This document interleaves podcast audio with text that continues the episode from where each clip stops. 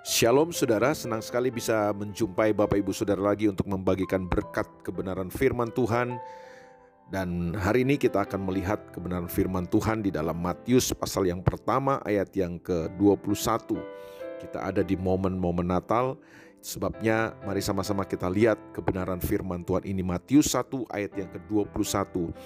Ia akan melahirkan anak laki-laki dan engkau akan menamakan dia Yesus karena dialah yang akan menyelamatkan umatnya dari dosa mereka.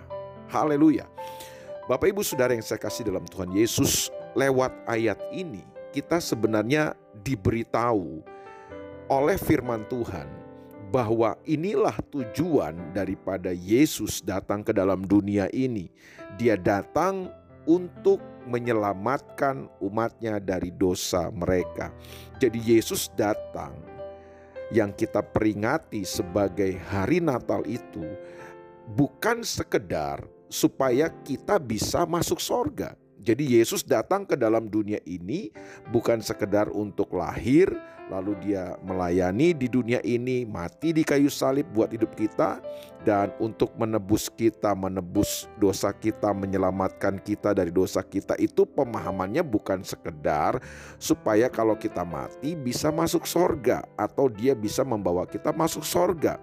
Nah kata menyelamatkan umatnya dari dosa mereka yang menjadi misi utama dan tujuan Tuhan Yesus datang ke dalam dunia ini adalah dia ingin mengembalikan kita kepada tujuan dan rancangan Tuhan yang semula. Jadi kata menyelamatkan di situ punya pemahaman, punya pengertian bukan sekedar supaya kita bisa masuk sorga, tapi lebih kepada pemahamannya supaya kita bisa dikembalikan kepada tujuan dan rancangan Tuhan yang semula.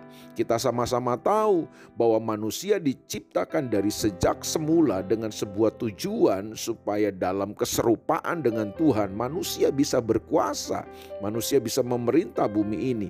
Nah, itulah tujuan, itulah rancangan Tuhan dari sejak semula menciptakan manusia. Tapi sayang, manusia kemudian jatuh dalam dosa. Nah, jatuh dalam dosa itu bukan jatuh dari sorga. Manusia tidak pernah jatuh dari sorga, manusia jatuh ke dalam dosa. Apa artinya jatuh ke dalam dosa? Manusia berganti gaya hidup, manusia berganti tujuan. Manusia tidak lagi menghidupi tujuan Tuhan, manusia tidak lagi hidup dalam rancangan Tuhan.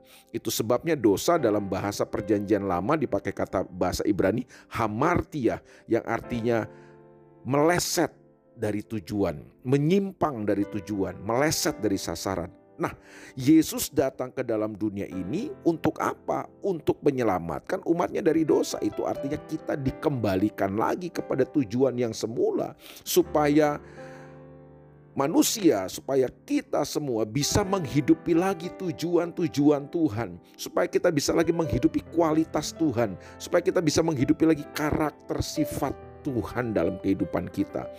Waktu manusia jatuh dalam dosa, manusia hidup di dalam sistem dosa, manusia hidup di dalam cara hidup dosa, manusia hidup dalam budaya dosa. Nah, Yesus datang ke dalam dunia ini bukan sekedar supaya kita bisa masuk sorga. Yesus datang ke dalam ini menyelamatkan hidup kita bukan sekedar supaya kita kalau mati bisa masuk sorga.